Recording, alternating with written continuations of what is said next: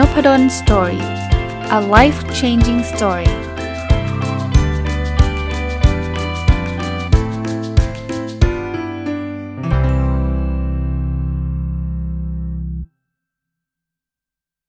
วัสดีครับ ยินดีต้อนรับเข้าสู่นพดล Story Podcast นะครับ ก็วันนี้หยิบหนังสืออีกเล่มหนึ่งมารีวิวนะครับ ช่วงนี้มีหนังสืออ่านจบหลายเล่ม ประกอบกับได้ไปงานสัปดาห์หนังสือ จริงๆ ตอนไปงานสัปดาห์หนังสือเนี่ย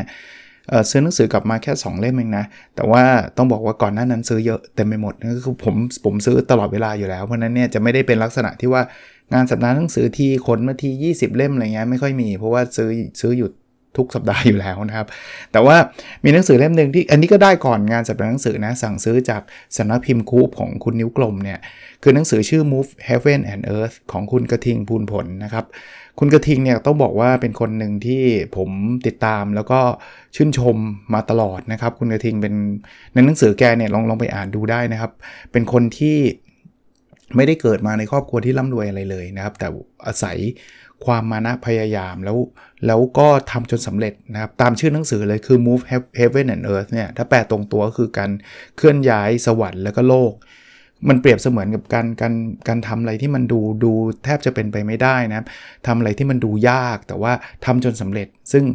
หนังสือเล่มนี้เนี่ยมีความหนาพอสมควรเลยนะครับ แต่ว่าอ่านแล้วเพลินแล้วก็ได้ข้อคิดเต็มไปหมดเลย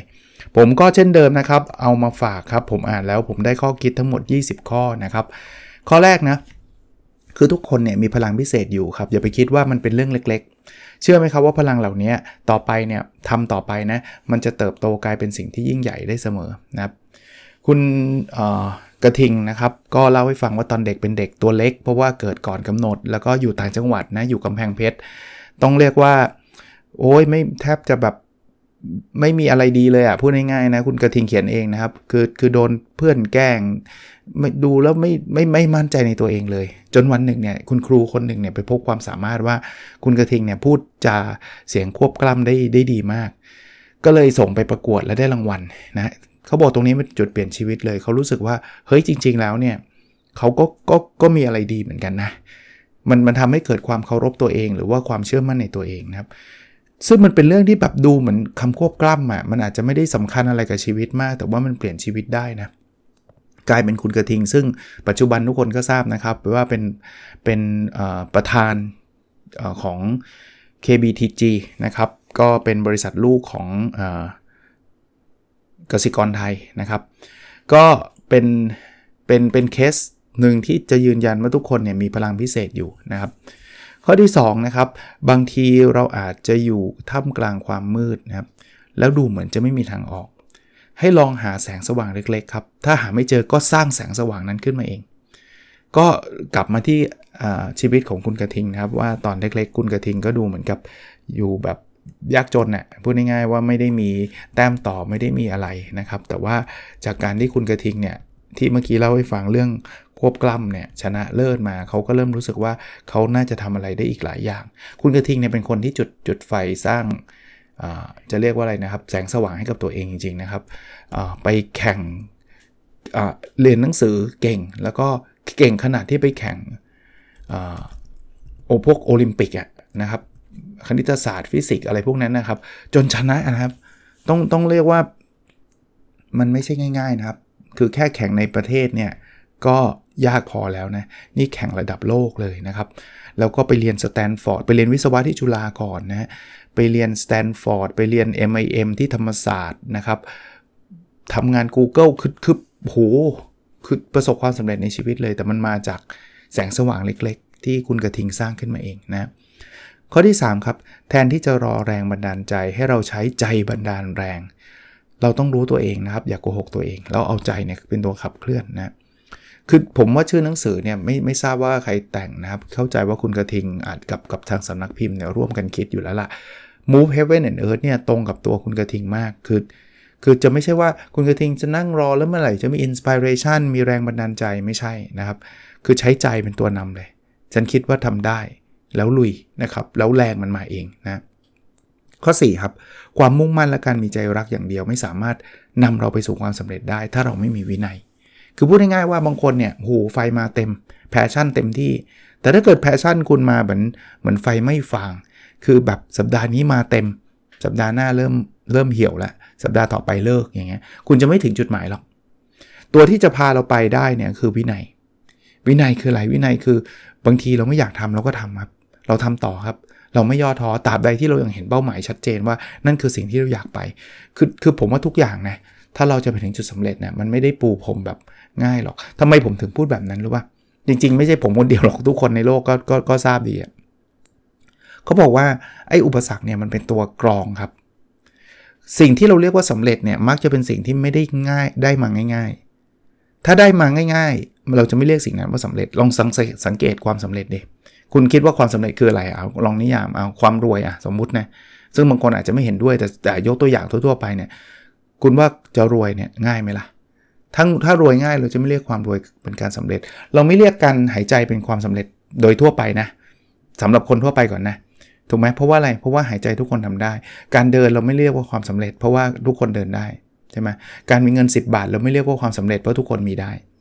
แต่พอจะมีเงิน1 1 1ล้านเริ่มยาก 10 ล้านยากขึ้นร้อยล้านพันล้านแสนล้านยากไปเรื่อยๆ เพราะฉะนั้นนี่อุปสรรคเนี่ยมันมามันเป็นเป็นตัวกรอง ว่าใครจะผ่านด่าน ใครจะไม่ผ่านด่าน แล้วจะจะผ่านด่านมันนั้นไปได้เนี่ยมันต้องไม่ง่าย มันถึงยิ่งยิ่งสำเร็จยากเนี่ยยิ่งมันยิ่งสำเร็จสูงเนี่ยมันยิ่งยาก เพราะฉะนั้นเนี่ยจะเดินผ่านไปได้มันต้องอาศัยวินัย แรงบันดาลใจมันมาแป๊บเดียวอะ่ะต้องใช้ใจบันดาลแรงอย่างที่คุณกระทิงพูดอะ่ะใจต้องมาแล้วก็ดันตัวเองออกไปนะครับ แล้วก็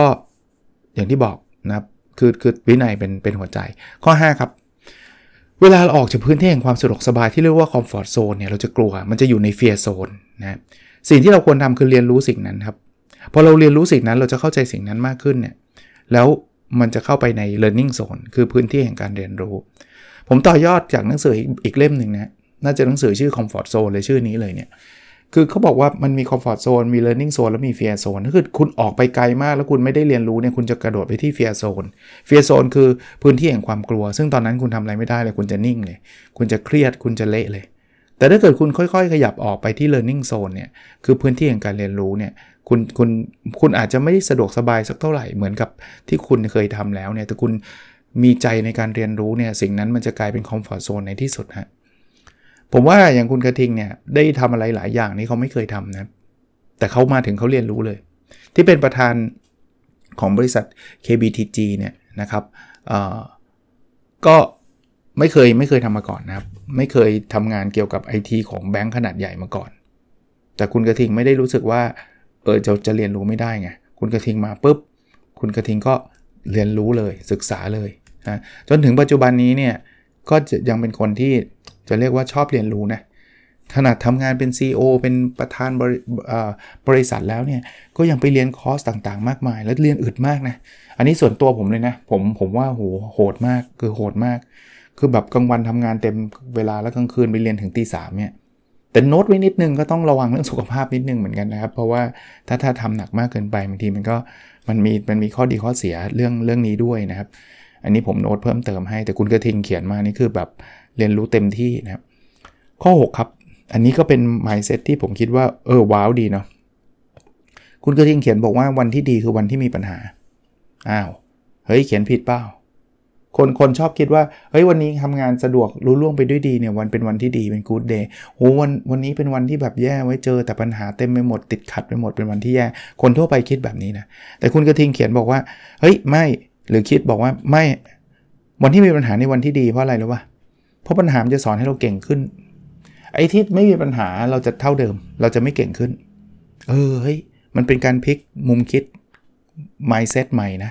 เวลาคุณเจอปัญหาเยอะๆเนี่ยคุณคิดว่าวันนั้นเป็นวันที่ดีนะเพราะว่ามันทำให้คุณได้เรียนรู้หลาย ๆ อย่าง แน่นอนมันไม่ใช่ไม่ใช่สิ่งที่เราอยากให้มันเกิดหรอกนะแต่ว่าชีวิตเราเนี่ยมันบังคับไม่ได้หรอกว่า วันนี้ขอไม่มีปัญหาวันนี้ขอให้ให้มีปัญหาเยอะเราเราเลือกไม่ได้นะ มันไม่เหมือนเวลาเราไปเรียนในมหาวิทยาลัย ซึ่งเราบอกได้เลยว่าวันนี้จะมีเรียนวิชาอะไร แต่ชีวิตเนี่ยบางทีมันไม่ได้เข้ามาตามกำหนดแบบนั้นเนี่ยเพราะฉะนั้นเนี่ยวันนี้ไปประชุมโดนเจ้านายด่าเนี่ยหลายคนจะบอกว่าเป็นวันที่แย่แต่จริงๆแล้วมองนะมันอาจจะเป็นวันที่สอนเราให้เก่งขึ้นนะคือไม่ได้แปลว่าเจ้านายถูกนะ แต่ว่ามันจะมีบทเรียนว่าอ๋อถ้าเจ้านายแบบนี้ต้องทำแบบนี้แล้วจะเวิร์กกว่าอะไรเงี้ยนะครับ ก็เป็น mindset ที่ที่ที่มุมมองแปลกใหม่ ดีมากเลย ผมว่าผมว่าให้ให้ข้อคิดแล้วให้กำลังใจสำหรับคนที่บอกว่าทำไมชีวิตมันแย่ขนาดนั้น คุณกำลังได้รับการเทรน ได้รับการฝึกฝนนะครับเจ็ดครับบางทีวิกฤตหรือเหตุการณ์ที่ทำให้เราหลังชนฝาเนี่ยจะทำให้เราเก่งขึ้นครับ เพราะเราต้องทำทุกอย่างเพื่อให้รอดเออเคยเคยเห็นคำว่าทุบหม้อข้าวไหมคำว่าทุบหม้อข้าวเนี่ยเราเคยเห็นหลาย ๆ หลาย ๆ เคสเลยนะหลาย ๆ กรณีเลยเนี่ยที่เหมือนกับมีสงครามแล้วก็ จะต้องไปบุกชิงเมืองเนี่ยแม่ทัพก็บอกว่าให้ทุบหม้อข้าวทิ้งถามว่าถามว่าทุบหม้อข้าวทิ้งทำไม เพราะว่าถ้าไม่ทุบทิ้งเนี่ยเราก็รู้สึกว่าเออถ้าวันนี้บุกไม่ได้ก็เดี๋ยวกลับมากินข้าวที่ค่าย แล้วก็พรุ่งนี้ค่อยไปบุกต่อใช่ไหมแต่พอเราทุบหม้อข้าวทิ้งเนี่ยคือแบบคุณต้องบุกให้ได้วันนี้ถ้าคุณเข้าไปในเมืองไม่ได้วันนี้คุณอดตาย เพราะคุณไม่มีหม้อข้าวเหลืออยู่แล้วนะครับอันนี้คือ mindset ของการตะลุยไปข้างหน้านะครับ แต่บางทีเนี่ยอาจจะไม่จำเป็นต้องถึงกับทุบหม้อข้าวนะ ชีวิตเราเนี่ยบางทีมันไปเจอเหตุการณ์ที่มันหลังชนฝาเพราะว่าหลังชนฝาคือมันไม่มีทางถอยแล้วอะมันมันต้องไปต่อมันไม่มีทางถอยแล้วอะเพราะฉะนั้นเนี่ยบางทีเนี่ยไม่ค่อยไม่ค่อยมีใครอยากได้เหตุการณ์แบบนั้น แต่ว่าก็กลับมาเหมือนกับข้อเมื่อกี้ฮะบางทีหลังชนฝานี่เจอพลังแฝงเลย คือเราไม่รู้หรอกเราเก่งขนาดเนี้ยแต่พอเจออะไรที่มันแบบสุดๆขึ้นมาเนี่ยมันมันทำให้เรารู้ศักยภาพเราเลยครับ แล้วเราทำจนได้เราเราทำจนเสร็จจนได้ ข้อ 8 ครับ อยากจะเปลี่ยนแปลงครั้งใหญ่เนี่ยให้เราประเมินสถานการณ์คิดให้รอบคอบครับทำการบ้านให้ดี ความล้มเหลวอาจจะเกิดขึ้นได้แต่มันมีโอกาสลดลง เพราะนั้นเปลี่ยนแปลงไม่ใช่เอาเอาความรู้สึกล้วนๆนะคือแบบว่าฉันจะเปลี่ยนเปลี่ยนเลยอะไรเงี้ยคือคุณต้องคิดนะแล้วยิ่งครั้งใหญ่เนี่ยคุณเปลี่ยนทีแล้วมันไม่ได้เปลี่ยนง่ายๆนะคือมันแบบ มันต้องใช้เวลามันต้องลงทุนมันต้องทำอะไรหลายอย่าง แล้วมันมันมันไม่ได้กลับตัววันนี้เปลี่ยนพวกนี้ไม่เปลี่ยนอะไรเงี้ยเพราะฉะนั้นเนี่ยคิดให้รอบคอบดีๆครับ มันจะช่วยลดโอกาสที่จะล้มเหลวลงได้ ข้อ 9 นะครับ ความขาดแคลนเนี่ยถือเป็นสินทรัพย์อย่างหนึ่งที่ทำให้เราลุกขึ้นมาสู้ ผมจำบทเรียนของคุณกระทิงที่เขียนไว้ได้ครับ คุณกระทิงบอกว่าเออจริง ๆ ทุกคนมีโชคเนี่ยเพราะว่าอาจจะแบบพ่อแม่รวย เกิดมาหล่อสวย หรือว่าเป็นโชคที่แบบอยู่ดีๆ ก็ได้มาโดยที่ไม่คาดฝันจริง ๆ โชคพวกนั้นนะคุณกระทิงก็อยากได้นะ แต่คุณกระทิงบอกว่าคุณกระทิงมีโชคคือเกิดมาไม่มีเงินครับ เกิดมาไม่มีโอกาสครับ เกิดมาขาดแคลนนะถามว่าทำไมมันถึงเป็นโชค เพราะว่ามันทำให้คุณกระทิงลุกขึ้นมาสู้ เอ้ยผมว่าเป็นอีกหนึ่งไมซ์เซ็ตที่ดีนะครับ คือถ้าเกิดเราเราเราเกิดมาจนหรือว่าขาดแคลนหรือว่าสู้คนอื่นไม่ได้แล้วเรารู้สึกน้อยเนื้อต่ำใจ เราก็จะอยู่แค่ตรงนั้นถูกไหมเราก็จะบอกว่า เออมันทำอะไรไม่ได้เว้ยอะไรเงี้ย แต่คุณกระทิงบอกว่าไอ้นี่มันคือสินทรัพย์เลยนะมันมันมีแรงผลักดันทำให้ลุกขึ้นมาลุยนะครับ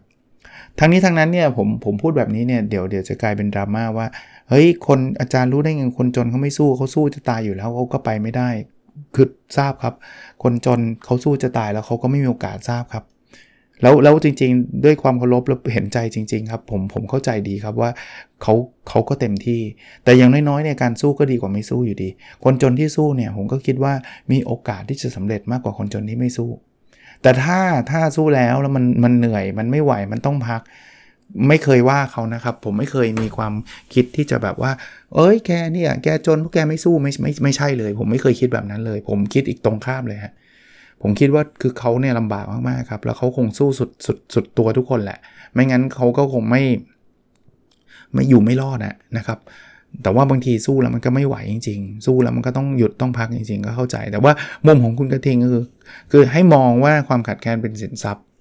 ที่จะทำให้เราเนี่ยพุ่งไปข้างหน้า แล้วแล้วผมแถมอีกนิดหนึ่งคือ ความขัดแคลนเนี่ยบางทีมันทำให้เราเกิดความคิดสร้างสรรค์นะเพราะคุณสู้ได้เงินไม่ได้ไง คุณสู้ด้วยด้วยอย่างอื่นไม่ได้ไงคุณต้องสู้ด้วยสมองล้วนๆเลย เพราะนั้นเนี่ยบางทีขาดแคลนเนี่ยมันทำให้เราคิดนวัตกรรมใหม่ๆ ได้ได้ได้มากขึ้นด้วยนะครับ ข้อ 10 ครับ อยากเกิดเป็นคนโชคดีเนี่ยให้เราพัฒนาตัวเองอย่างต่อเนื่องครับ พัฒนาตัวเองแล้วมันจะเป็นคนโชคดีได้ไง เพราะว่าคุณยิ่งเก่งนะ คุณยิ่งมีโอกาสเข้ามาหาคุณเยอะ เข้าสู่สนามที่มีแต่คนเก่งๆเอออันนี้ก็ใช่นะ เพราะว่าถ้าเกิดคุณไปอยู่กับคนที่มันแบบไม่เอาอะไรเลย เที่ยว แหลกอย่างเดียวเงี้ยคุณก็โอกาสที่จะโชคดีโชคดีในในในในมุมของการที่เราจะได้ประสบความสำเร็จในชีวิตมันก็น้อยลง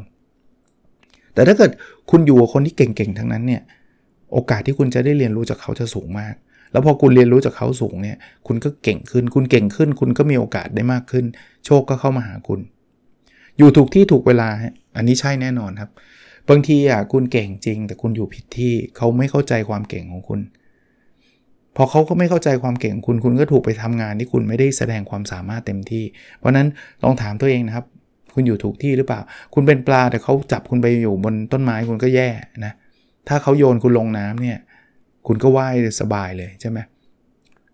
คราวนี้คุณจะไปรอให้เขาเห็นเนี่ยยากบางทีคุณต้องรู้ตัวเองว่าคุณเป็นปลานะคุณควรจะไปหางานที่มันเป็นน้ำนะครับ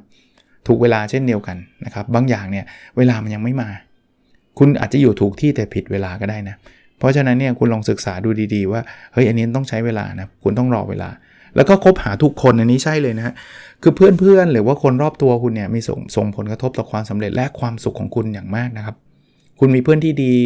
มีคนที่ร่วมกันคิดร่วมกันทำพัฒนาตัวเองเนี่ยถือว่าคุณโชคดีแล้วล่ะแล้วแล้วคนกลุ่มนี้มันจะต่อยอดเติบโตไปเรื่อยๆครับ ข้อ 11 นะครับ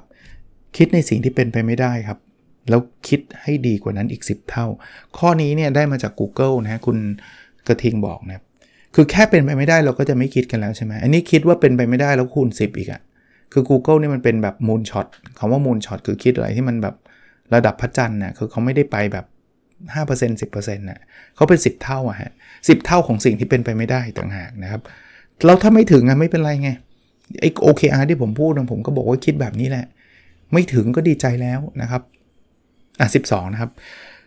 ต้องเล่าให้ฟังว่าคุณกระทิงเนี่ยอยู่ที่ Google มาแล้วก็กลับมาเมืองไทยเนี่ยกลายเป็นเขาเรียกว่าเป็นเจ้าพ่อสตาร์ทอัพเลยครับเป็นคนที่สร้าง ecosystem หรือว่าระบบนิเวศสตาร์ทอัพในเมืองไทยคนหนึ่งเลยนะครับ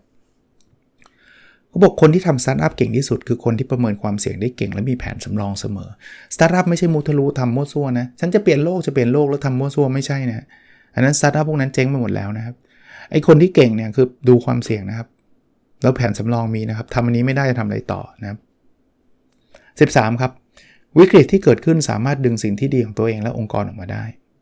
คุณกระทิงเล่าถึงวิกฤตที่คุณกระทิงเจอนะครับ ตั้งแต่เอาเอาเรื่องแค่ว่า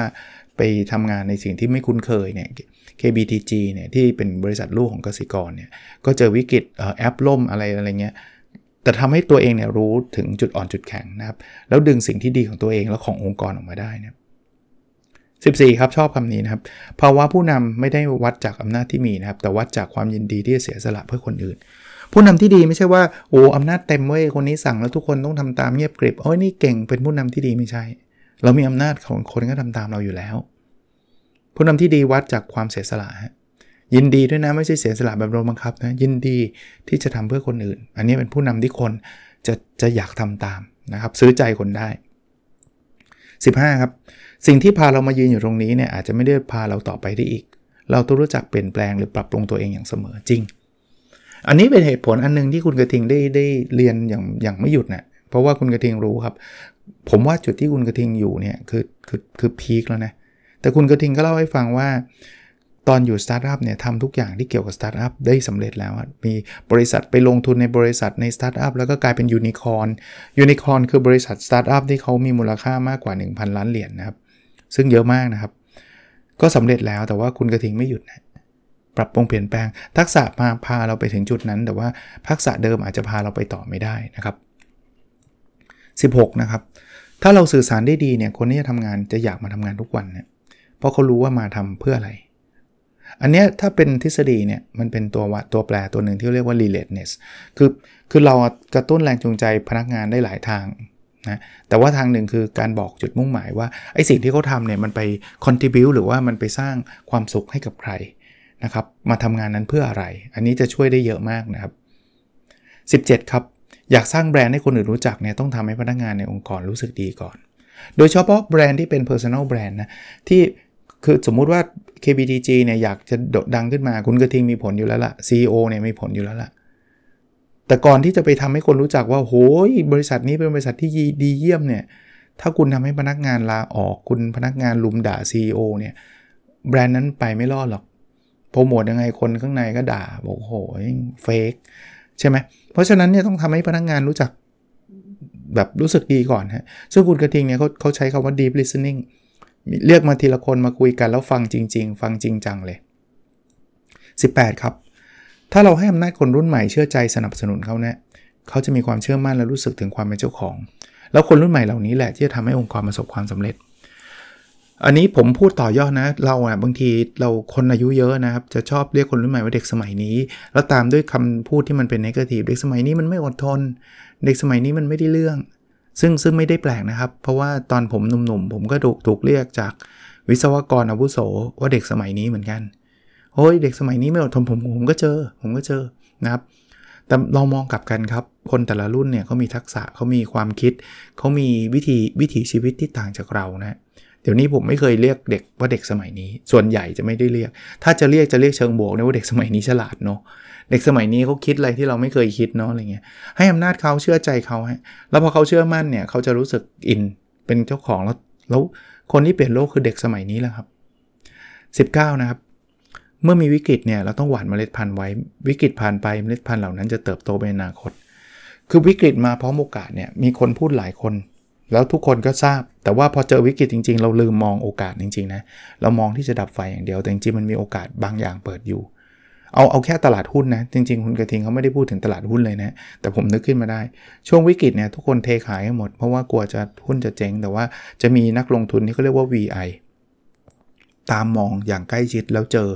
ราคาหุ้นดีๆ พื้นฐานไม่ได้เสียหายเลย แต่ราคามันแบบลดลดกระหน่ำซัมเมอร์เซลซื้อ ตอนนั้นยังไม่เห็นนะ ไม่ใช่ซื้อแล้วมันขึ้นพรุ่งนี้นะ วิกฤตนะซื้อแล้วจะลงไปอีกนะ แต่ว่าวิกฤตผ่านไปเนี่ยมันจะค่อยๆ เติบโตครับ แล้วกลายเป็นแบบโอ้โหหุ้นที่แบบทำกำไรให้เขามหาศาลมันเกิดขึ้นช่วงนั้นเนี่ยไอ้กำกำไรแบบ 4 เท่า 5 เท่า 10 เท่าเนี่ยมันไม่ได้เกิดตอนที่เขาซื้อตอนหุ้นบูมนะส่วนใหญ่ซื้อตอนหุ้นที่แบบโหไม่มีใครอยากจะซื้อ แล้วข้อสุดท้ายที่ผมจดเป็นข้อคิดมาได้นะครับ คือชัยชนะไม่มีความหมายถ้าเราไม่มีคนร่วมฉลองด้วยครความพ่ายแพ้จะเป็นเรื่องธรรมดาเลย หรือว่าเรื่องแป๊บเดียวเลย ถ้ามีคนมาร่วมทุกข์กับเรา สรุปคุณต้องมีคนรอบตัวที่ดีแหละ ถ้าคุณมีคนรอบตัวที่ดีเนี่ย คุณทำอะไรสำเร็จคนจะแบบดีใจแบบคุณ แล้วคุณก็จะแฮปปี้มหาศาล คุณทำอะไรล้มเหลวเนี่ยจะมีคนมาปลบละบ่าคุณแล้วบอกไม่เป็นไรเว้ย เราเราไปด้วยกัน คือสำคัญมากนะครับ เรื่องสังคมเรื่องเพื่อนนะครับ เป็นหนังสือออีกเล่มหนึ่งที่ผมอ่านแล้วผมรู้สึกอินนะครับชื่อ Move Heaven and Earth ของคุณกระทิงพูนผลนะครับ อยากให้ลองไปหาอ่านกันดูนะครับ คิดว่ามีจำหน่ายอยู่ทั่วทั่วในคืองานสัปดาห์หนังสือมีสำนักพิมพ์คูป KOOB ไปหาได้นะครับ แล้วก็ ร้านหนังสือผมยังไม่เห็นนะ แต่แต่ถ้าเกิดฟังฟังดูลองไปแวะๆดูก็ได้นะ อาจจะมีแล้วก็ได้ ต้องต้องบอกว่าเมื่อสัก 2 วันที่แล้วยังไปยังไม่เห็นยังไม่เห็น แต่ว่าถ้าใครฟังผมแบบผ่านเป็นเป็นสัปดาห์อาจจะวางแล้วก็ได้ แต่งานสัปดาห์หนังสือมีสำนักพิมพ์น่าจะมีนะครับ โอเคครับ แล้วเราพบกันในสดถัดไปนะครับ สวัสดีครับ